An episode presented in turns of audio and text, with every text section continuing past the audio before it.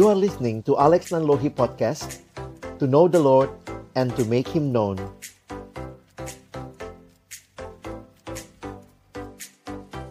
Selamat pagi, teman-teman yang dikasihi dalam Tuhan Yesus Kristus. Selamat tahun baru buat kita sekalian. Kesempatan ini kita akan membaca dan merenungkan firman Tuhan dengan tema yang diberikan pada kita selama masih hidup di dunia. Jadi kita akan melihat sama-sama apa yang firman Tuhan sampaikan bagi kita. Jadi saya tadi mengawali dengan sudah masuk tahun dua ribu dua puluh satu, tapi juga kondisi yang kita alami masih di dalam pandemi. Nah, saya ingin mengajak kita melihat bagaimana sebagai orang percaya dari apa yang firman Tuhan sampaikan bagi kita pagi ini, bisa juga menghadapi berbagai pergumulan yang ada. Saya mulai dengan sebuah kutipan yang mengatakan, "Christianity isn't a religion. It's a relationship with God through Jesus Christ." Kekristenan bukan sekadar agama yang berisi segala macam ajaran, aturan, ritual, tetapi adalah sebuah relasi yang hidup dengan Allah. Relasi yang mengenal Allah.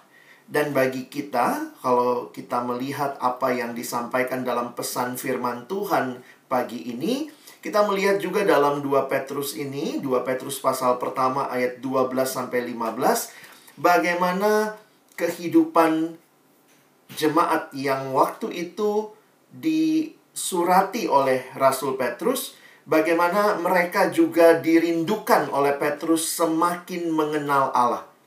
Nah, ini juga yang mungkin teman-teman sudah bahas dalam waktu-waktu sebelumnya. Yang menarik adalah di dalam surat ini, Rasul Petrus yang sudah semakin tua menjelang akhir hidupnya menuliskan surat ini kepada jemaat mula-mula.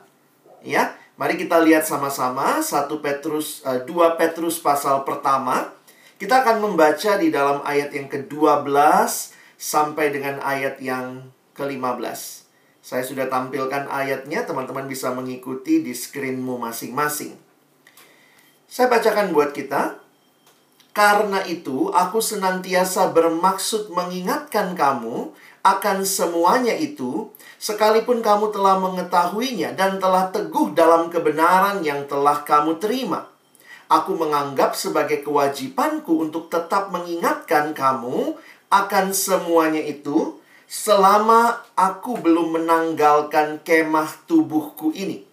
Sebab aku tahu bahwa aku akan segera menanggalkan kemah tubuhku ini, sebagaimana yang telah diberitahukan kepadaku oleh Yesus Kristus Tuhan kita. Tetapi aku akan berusaha supaya juga sesudah kepergianku itu kamu selalu mengingat semuanya itu." Mari kita berdoa sekali lagi. Kami telah membaca firman-Mu ya Tuhan. Kami berdoa, bukalah hati kami. Jadikan hati kami seperti tanah yang baik, supaya setiap kebenaran boleh kami pahami dan kami hidupi di dalam keseharian kami. Berkati hamba-Mu yang menyampaikan, setiap kami yang mendengar. Tolong kami semua Tuhan, bukan cuma jadi pendengar firman yang setia, tapi mampukan dengan kuasa Roh-Mu yang kudus, kami dimampukan menjadi pelaku-pelaku firman-Mu di dalam hidup kami, di dalam masa muda kami. Dalam nama Tuhan Yesus, Sang Firman yang hidup, kami menyerahkan pemberitaan firman-Mu. Amin. Teman-teman yang dikasihi Tuhan, sekali lagi kalau kita memperhatikan apa yang kita baca ini, nampaknya Rasul Petrus di akhir hidupnya punya sebuah kerinduan bagi jemaat yang dia surati. Karena itu kalau kita ingat bahwa Petrus menulis dua surat ya, surat satu Petrus dan surat dua Petrus, dan tema secara umum dari dari kedua surat ini adalah bagaimana mengikuti Kristus, bagaimana menjadi murid Kristus di tengah-tengah dunia yang tentunya tidak selamanya bersahabat dengan orang-orang percaya. Dunia yang membenci, dunia yang bahkan menganiaya orang-orang Kristen. Apa sih ancaman yang terjadi ketika Petrus menuliskan suratnya? Pada masa itu, waktu Petrus menuliskan suratnya, minimal ada dua ancaman. Pertama, ada ancaman dari luar gereja. Jadi ada gereja di Asia kecil pada waktu itu, Asia Minor, itulah yang disurati oleh Rasul Petrus. Kita melihat bagaimana ada ancaman. Pertama, dari luar ada penganiayaan dari pihak-pihak yang memiliki kebencian terhadap Tuhan Yesus dan para pengikutnya.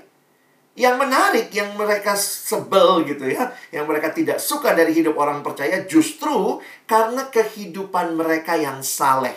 Hidup yang takut akan Tuhan, hidup yang menjauhi dosa. Jadi ada orang-orang, pihak-pihak secara khusus pada waktu itu tentunya orang Yahudi dan juga penguasa Romawi. Ancaman dari luar bentuknya penganiayaan karena tidak suka dengan orang-orang percaya. Tapi juga ada ancaman dari dalam. Ancaman dari dalam ini berupa pengajaran sesat yang pada masa itu juga merusak kehidupan iman orang percaya.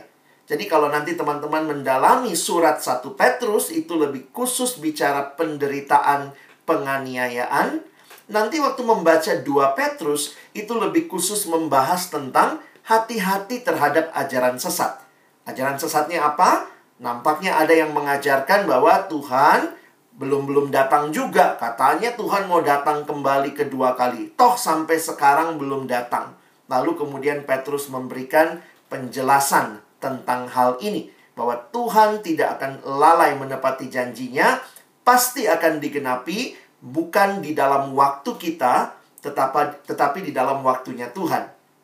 Jadi kalau kita melihat di tengah-tengah ancaman berbagai hal yang terjadi ini, Rasul Petrusnya makin tua, dia pun menyadari nggak lama lagi hidupnya. Apa yang menjadi nasihatnya Petrus? Dia mengajak jemaat untuk tetap fokus kepada Kristus. Terus berfokus kepada Tuhan.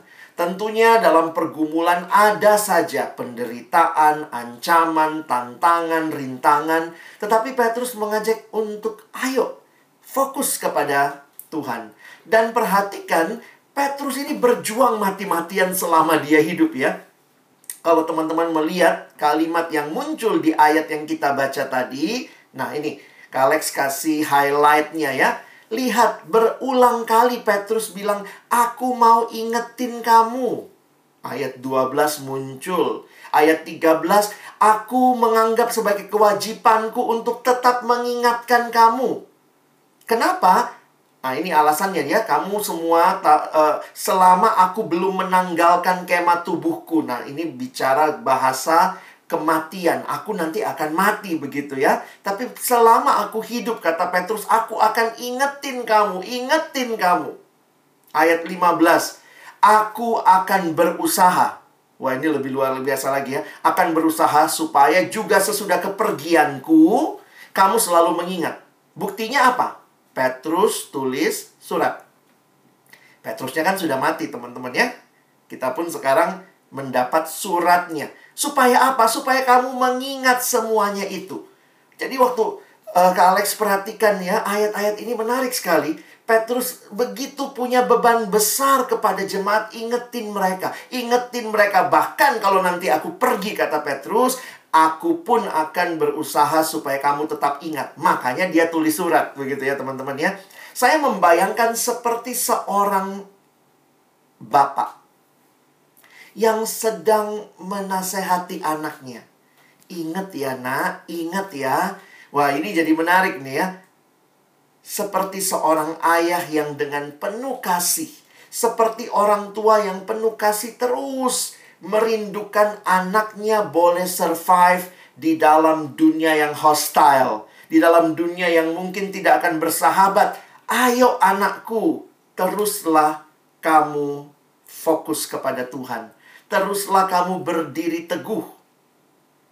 Jadi kalau teman-teman memperhatikan ya, selama Petrus hidup, usahanya adalah supaya jemaat yang dia kasihi seperti anak-anak rohaninya sendiri.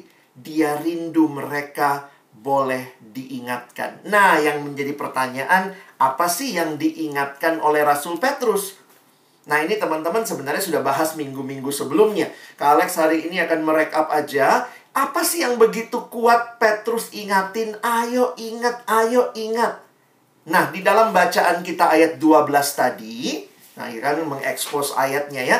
Teman-teman perhatikan, kalau di dalam Alkitab ada kata karena itu, berarti karena yang mana? Harus naik ke atasnya ya, karena bagian sebelumnya. Karena itu aku senantiasa bermaksud mengingatkan kamu. Apa sih yang Petrus mau ingatkan mereka? Yang menarik adalah ternyata apa yang mau diingatkan itu mereka juga sudah tahu. Jemaat sudah tahu. Makanya Petrus mengatakan, sekalipun kamu telah mengetahuinya dan telah teguh dalam kebenaran yang telah kamu terima. Jadi Petrus mengingatkan jemaat tentang sesuatu yang mereka sudah tahu, mereka sudah menghidupinya, tetapi Petrus mau tetap meneguhkan mereka. Petrus mau tetap mendorong mereka untuk paham betul, ini hal yang penting. Alex suka bayangkan begini ya, teman-teman, hal yang penting kadang-kadang memang kita nggak sadar ya, gampang lupanya. Karena itu setiap kali, misalnya, teman-teman naik pesawat terbang. Kalau kita naik pesawat terbang, nggak peduli kamu sudah naik pesawat terbang seribu kali kek, sepuluh ribu kali kek. Tapi setiap kali pesawat sebelum terbang, ada petunjuk, peringatan, bagaimana cara menggunakan sabuk pengaman, bagaimana cara menggunakan life jacket, pelampung, bagaimana dalam kondisi darurat. Jadi ada hal-hal penting yang perlu diingatkan terus-menerus. Udah tahu, udah, udah tahu. Tapi perlu diingatkan supaya kamu semakin teguh. Nah, ini jadi menarik untuk kita perhatikan. Apa sih yang Petrus ingatkan kepada jemaat? Ingat loh, apa yang kamu sudah alami. Nah, kita masuk ke ayat sebelumnya. Nah, saya jadi mengulang deh sedikit yang sudah dibahas minggu-minggu yang lalu. Karena ini jadi bagian yang menarik dalam urutan apa yang kita baca. Tadi kita mulai dari ayat dua belas ya. Karena itu. Nah, sekarang Kak Alex mau kita naik nih. Mulai dari ayat tiga sampai sebelas sebelum masuk ayat dua belas tadi ya. Apa sih yang Petrus ingatkan? Nah, kita lihat sebentar ya. Ini bagian yang menarik di ayat yang ketiga dan di ayat yang keempat. Di ayat yang ketiga dan ayat yang keempat dikatakan, karena kuasa ilahinya telah menganugerahkan kepada kita segala sesuatu yang berguna untuk hidup yang saleh. Oleh pengenalan kita akan Dia yang telah memanggil kita oleh kuasanya yang mulia dan ajaib. Teman-teman, apa sih yang dibicarakan di ayat tiga? Apa yang dibicarakan di ayat tiga, di ayat empat ini, ini sebenarnya bicara karya keselamatan. Masih ingat panggilan Tuhan buat kita? Tuhan memanggil kita keluar dari kegelapan, masuk ke dalam, ke dalam kehidupan yang baru. satu Petrus dua, ayat sepuluh nanti teman-teman bisa baca ya. Kamu dipanggil keluar dari kegelapan. Jadi perhatikan ya, di ayat tiga dan empat apa yang diingatkan oleh Petrus. Petrus mengingatkan tentang karya keselamatan. Ini adalah anugerah Allah semata-mata. Makanya lihat ayatnya tadi ya. Karena kuasa ilahinya telah menganugerahkan kepada kita. Lalu ayat empat. Dengan jalan itu Ia telah mengaruniakan kepada kita janji-janji yang berharga. Ini bicara tentang karya keselamatan adalah anugerah Allah semata, bukan karena perbuatan baik kita. Jadi kalau kita merenungkan lagi tentang keselamatan, wah orang Kristen mah masa sih diingetin lagi soal keselamatan? Pagi ini Kak Alex mau ikutan sama Rasul Petrus. Kamu sudah tahu? Oke, saya ingetin lagi. Selama hidup seperti Petrus, karya keselamatan adalah anugerah Allah semata, bukan karena perbuatan baik kita. Karena ternyata banyak orang yang berpikir loh, bahwa keselamatan itu adalah apa yang saya lakukan. Tidak. Keselamatan di dalam kekristenan berbeda dengan semua agama yang lain. Karena semua agama bicara apa yang saya lakukan supaya saya selamat. Tetapi penjelasan yang disampaikan baik oleh Rasul Petrus, baik nanti kalian baca tulisannya Rasul Paulus, sama. Keselamatan itu bukan apa yang saya lakukan bagi Tuhan. Bukan apa yang kita lakukan bagi Tuhan. Tapi apa yang Kristus lakukan bagi kita. Menarik ya? Ini beda banget. Karena itu di dalam semua agama yang lain, siapa juru selamatnya? Oh, saya. Karena saya melakukan sesuatu supaya selamat, berarti saya juru selamatnya. Tapi kekristenan bicara apa yang Kristus lakukan buat kita. Kenapa? Karena Yesus juru selamatnya. Jadi di sini sangat berbeda. Sekali lagi kalau kalian lihat ayatnya ya. Karena kuasa ilahinya telah menganugerahkan kepada kita segala yang berguna untuk hidup yang saleh. Teman-teman perhatikan ya. Kalau agama lain berbicaranya bagaimana? Kamu harus hidup saleh supaya selamat. Kristen enggak. Kekristenan berbicara kita selamat bukan karena kehidupan kita yang saleh. Tapi kita diselamatkan. Perhatikan kalimatnya yang Kak Alex garis bawahi. Kita diselamatkan di ayat tiga mengatakan untuk hidup yang saleh. Jadi beda banget. Yang satu keselamatan usaha saya, saya juru selamatnya. Kekristenan, keselamatan anugerah Allah, Yesus juru selamatnya. Sudah tahu? Sudah. Eh, Petrus ingetin lagi. Selama aku hidup, aku ingetin lagi, kata Petrus. Dan pagi ini Kak Alex ingatkan lagi buat adik-adikku sekalian. Buat teman-temanku. Ingatlah, keselamatan kita adalah anugerah Tuhan. Tapi bukan berhenti setelah diselamatkan selesai, ya. Kita sudah belajar juga, lihat nih, ayat berikutnya. Ayat lima, enam, tujuh. Justru karena itu, karena kamu sudah selamat, nah itu kan kalau membaca Alkitab begitu. Justru karena itu, itu yang ayat tadi, kamu harus dengan sungguh-sungguh berusaha untuk menambahkan. Nah, menarik nih. Menambahkan kepada imanmu kebajikan, kepada kebajikan pengetahuan, kepada pengetahuan penguasaan diri, kepada penguasaan diri ketekunan, dan kepada ketekunan kesalehan, dan kepada kesalehan kasih akan saudara-saudara, dan kepada kasih akan saudara-saudara, kasih akan semua orang. Ini lagi bicara apa sih? Bahwa hidup yang sudah diselamatkan itu harus bertumbuh, terus tambahkan lagi ya. Dalam bahasa Inggris, goodness, knowledge, self-control, perseverance. Paulus menggunakan bahasa, ini buah roh, begitu ya. Harusnya orang yang sudah selamat menunjukkan hidup yang berbeda. Hidupnya sekarang bertumbuh di dalam kasih, bertumbuh di dalam penguasaan diri. Tambahkan terus. Kenapa? Lihat Petrus bilang begini. Sebab apabila semuanya itu ada padamu dengan berlimpah-limpah, kamu akan dibuatnya menjadi giat dan berhasil dalam pengenalan akan Yesus Kristus Tuhan kita. Tetapi, barang siapa tidak memiliki semuanya itu, ia menjadi buta dan picik karena ia lupa bahwa dosa-dosanya yang dahulu telah dihapuskan. Paulus meng, uh, Petrus mengingatkan ya, bahwa semua yang sudah mengalami keselamatan, ayo bertumbuh. Nanti kalau teman-teman membandingkan, ini kan Alkitab terjemahan baru ya. Kak Alex sempat melihat terjemahan A M D, Alkitab mudah dibaca ya. Ada eh, bagian eh, terjemahan yang baru ya, namanya A M D, Alkitab mudah dibaca. Nah, perhatikan kalimatnya di situ ya. Jika semuanya, dikatakan jika semuanya itu ada padamu dan semakin bertambah, hal itu akan menolong kamu tetap berguna di dalam pengenalan akan Tuhan kita Yesus Kristus. Nah, ayat sembilan. Tetapi orang-orang yang tidak bertumbuh dalam berkat itu, mereka tidak dapat melihat dengan jelas. Mereka lupa bahwa mereka telah dibersihkan dari dosa lama mereka. Maksudnya apa? Ayo bertumbuh. Karena orang yang sudah diselamatkan tentunya sadar dia tidak lagi mau hidup di dalam hidup yang lama, hidup yang berdosa, Makanya Petrus ngomong, kalau kamu nggak bertumbuh, berarti kamu tuh nggak serius. Lupa bahwa kamu tuh sudah dibebaskan dari dosa. Kalau sudah dibebaskan dari dosa, ayo jangan lagi hidup dalam dosa. Jangan hidup seperti itu. Bagaimana kalau begitu? Hiduplah bertumbuh.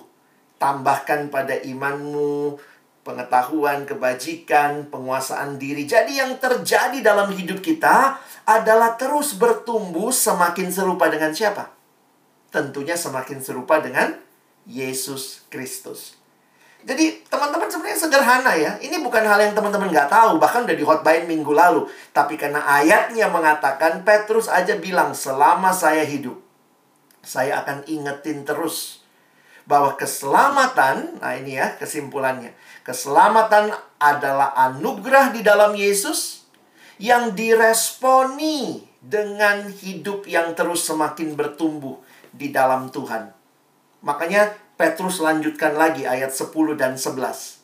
Karena itu saudara-saudara, berusahalah sungguh-sungguh supaya panggilan dan pilihanmu makin teguh. Sebab jikalau kamu melakukannya, kamu tidak akan pernah tersandung. Dengan demikian, kepada kamu akan dikaruniakan hak penuh untuk memasuki kerajaan kekal, yaitu kerajaan Tuhan dan Juru Selamat kita, Yesus Kristus. Teman-teman, ini bagian yang Petrus mau ingatkan lagi. Nah, baru habis ini kan ayat dua belas tadi ya. Makanya kalau Kak Alex menyimpulkan, agar kita dapat hidup dan bertumbuh dalam keselamatan, nah kita butuh sikap hidup responsif terhadap semua perintah, semua janji, dan juga anugerah Allah. Memang benar, iman itu adalah anugerah Allah. Tetapi seorang yang hidup beriman akan menjaga hidupnya dalam ketaatan dan kekudusan di hadapan Allah. Tuhan mau kita seperti anak bayi, tapi tidak terus-terusan jadi anak bayi begitu ya. Kita kalau lihat anak kecil, mungkin begitu lihat anak kecil, ih lucunya gitu ya. Kita gemes lihat anak kecil. Tapi bayangkan kalau ada anak kecil terus, nggak gede-gede gitu ya. Itu bukannya imut lagi, udah amit-amit begitu. Orang tua saja rindu anaknya, ayo bertumbuh. Ayo bertumbuh. Selama Petrus hidup, dia rindu jemaat diselamatkan dan bertumbuh. Jadi selama masih hidup di dunia ini, alamilah keselamatan yang indah dalam Yesus. Selama hidup dalam dunia ini, alami pertumbuhan teman-teman. Hidupmu makin berubah menuju keserupaan dengan Kristus. Baru tahu hal ini? Oh, pasti tidak. Kalau kalian ikut kebaktian, rajin ikut ibadah, ikut sekolah minggu dulu, sekarang ikut remaja, ikut connection. Teman-teman, ini bukan hal yang baru.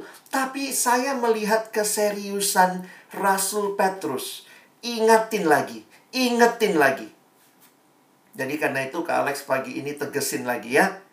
Selamat, yes, dalam Yesus. Tapi harus bertumbuh. Sekali lagi, kekristenan bukan sekadar agama. Tapi relasimu dengan Yesus yang membawa engkau makin mengerti apa yang jadi rencananya dalam hidupmu. Teman-teman, kita sudah masuk tahun dua ribu dua puluh satu. Apa sih yang Tuhan mau buat kita selama kita hidup? Tuhan masih kasih kita kehidupan. Memang betul, pandemi ini sangat menyedihkan ya. Banyak hidup yang hilang, banyak orang yang meninggal. Tapi paling tidak kita mesti melihat ya, Tuhan kenapa aku masih hidup ya? Tuhan kalau saya masih hidup saat ini, Tuhan punya rencana apa? Saya rindu kita kenal siapa Yesus. Kita alami keselamatan. Buka hatimu, terima dia dalam hidupmu. Alamilah keselamatan yang adalah karya anugerah Allah. Percaya kepada apa yang Yesus lakukan bagimu, bukan apa yang kamu lakukan. Karena keselamatan kita adalah anugerah Allah. Tapi bukan berhenti sampai di situ, ya. Selanjutnya Kak Alex rindu kita mengalami komitmen untuk bertumbuh. Jelas ada komitmen. Kenapa? Karena keselamatan anugerah Allah, tapi pertumbuhan Tuhan berikan melalui berbagai respon kita. Keselamatan tidak ada bicara uh, usaha kita. Tetapi kalau bicara pertumbuhan, pertumbuhan itu adalah anugerah Allah yang diberikan di dalam respon yang kita berikan juga. Jadi sama, saya suka mikir begini ya.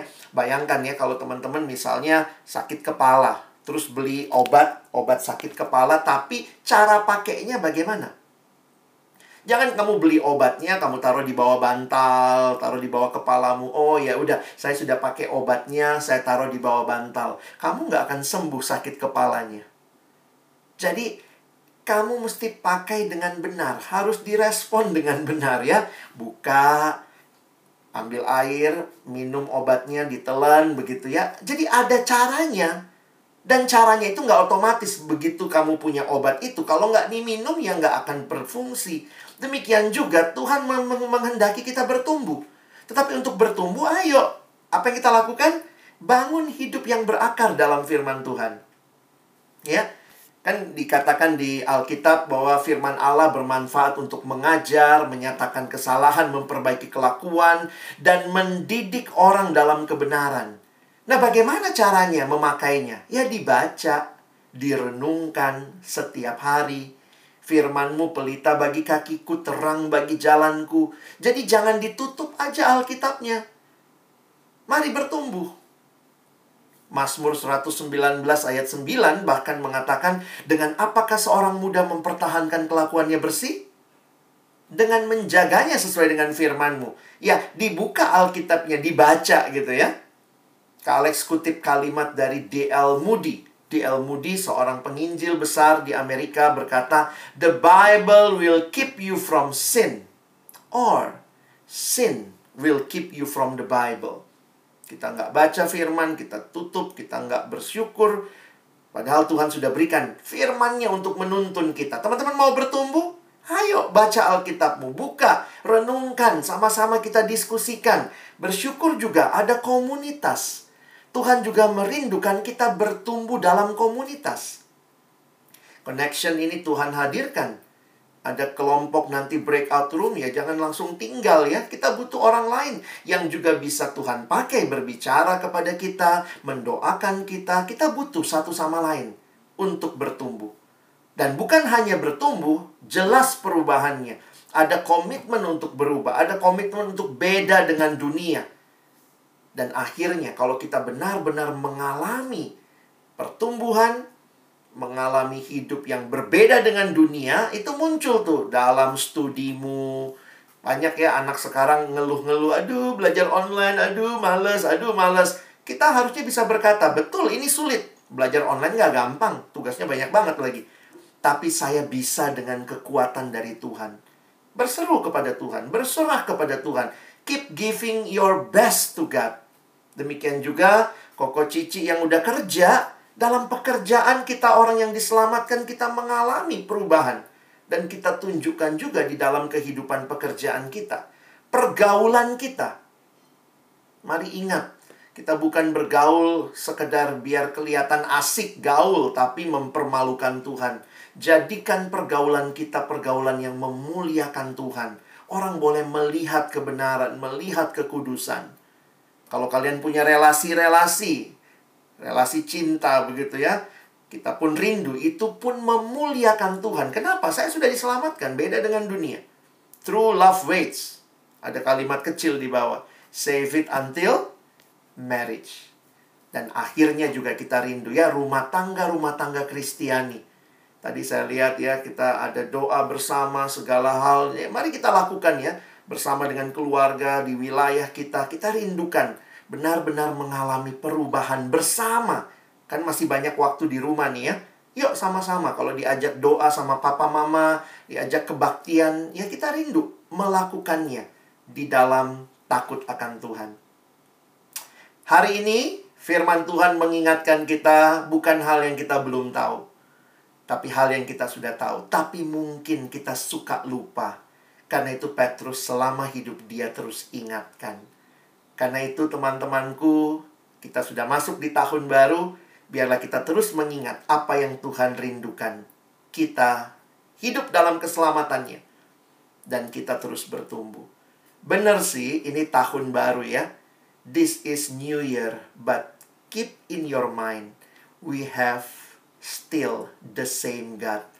Allah yang sama, Allah yang menyertai kita di masa yang lalu, Allah yang juga akan menyertai kita terus melangkah di tahun dua ribu dua puluh satu. Amin. Mari kita berdoa. Tuhan, terima kasih buat firman-Mu. Kami sungguh bersyukur karena setiap kali kami dihadapkan dengan kebenaran-kebenaran-Mu, hati kami dimerdekakan. Bahwa sungguh Tuhan, Engkaulah Allah, pencipta, penebus, pemilik hidup kami. Kami rindu bukan hanya menjalani hidup kami sendirian, tapi sebagaimana Tuhan rindu kami terus mengalami hidup yang bertumbuh, mengalami hidup yang terus memuliakan Engkau. Maka di tahun ini juga, biarlah itu yang menjadi komitmen kami. Kami sebagai anak-anak-Mu rindu bertumbuh ya Tuhan. Karena itu juga yang Tuhan kehendaki. Dan biarlah pertumbuhan kami ini menjadi berkat juga bagi orang-orang di sekitar kami. Kami boleh mempermuliakan-Mu ya Tuhan, bukan mempermalukan Engkau. Terima kasih untuk firman-Mu. Tolong kami bukan cuma jadi pendengar firman, tapi mampukan kami jadi pelaku-pelaku firman-Mu dalam hidup kami. Di dalam nama Tuhan Yesus, Sang Firman yang hidup, kami berdoa, kami bersyukur. Amin.